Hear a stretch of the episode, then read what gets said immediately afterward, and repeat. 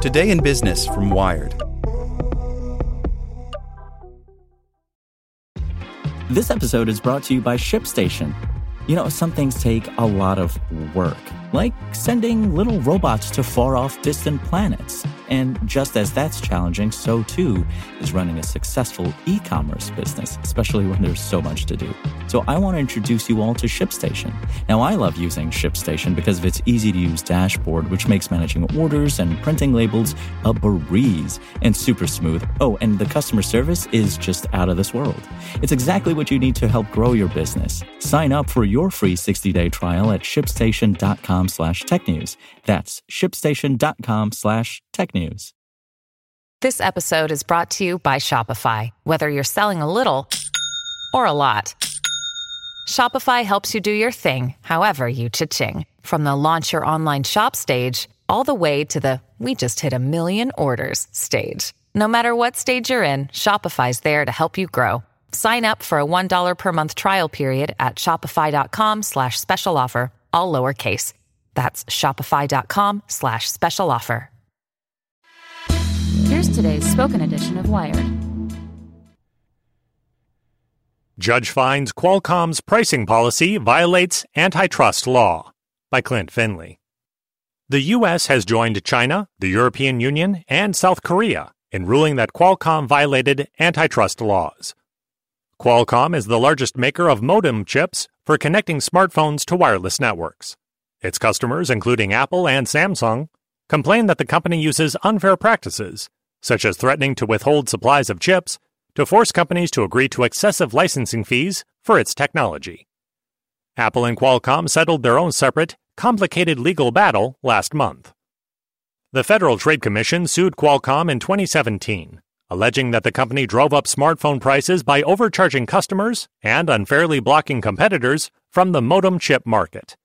But the case didn't make it to trial until January.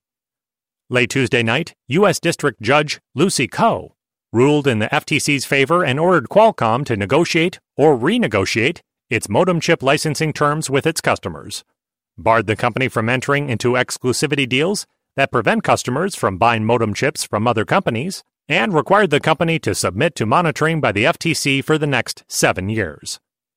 Koh also upheld her previous ruling that Qualcomm must license its patents to competitors under fair and reasonable terms. Qualcomm will appeal the decision. We strongly disagree with the judge's conclusions, her interpretation of the facts, and her application of the law, the company's general counsel, Don Rosenberg, said in a statement. If Qualcomm loses its appeal, smartphone makers might be able to pay the company less for its technology, though it's unclear whether that will translate into lower prices for consumers. Qualcomm has historically charged a fee both for the chips it sells to device makers like Samsung and Apple, and a patent licensing fee of around 5% of the total value of a device, up to about $20. That means if you paid $300 for a phone, Qualcomm would get $15 on top of whatever the manufacturer paid for any Qualcomm chips included in the phone.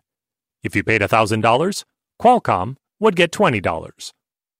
In the FTC case, Apple argued that this license overvalued Qualcomm's chips relative to other technologies, such as touchscreens, that go into a smartphone.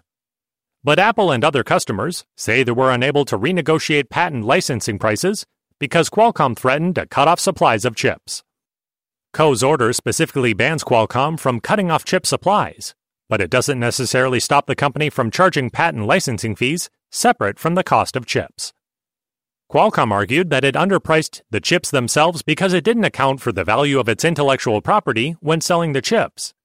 It also said that the average price of smartphones dropped by 34% between 2010 and 2017, and asserted that the drop is evidence that it hasn't harmed competition. Qualcomm has been competing with companies like Intel and Taiwanese chipmaker MediaTek in the modem chip business. Last month, Intel abandoned its plans to make chips available of connecting to 5G networks, leaving smartphone makers more dependent on Qualcomm than ever. Want to learn how you can make smarter decisions with your money? Well, I've got the podcast for you. I'm Sean Pyles, and I host NerdWallet's Smart Money Podcast. Our show features our team of nerds, personal finance experts in credit cards, banking, investing, and more and they'll help you make the most of your money while cutting through the clutter and misinformation in today's world of personal finance. You'll get clarity on strategies to help you build your wealth, invest wisely, shop for financial products, and plan for major life events. Listen to NerdWallet's Smart Money Podcast wherever you get your podcasts.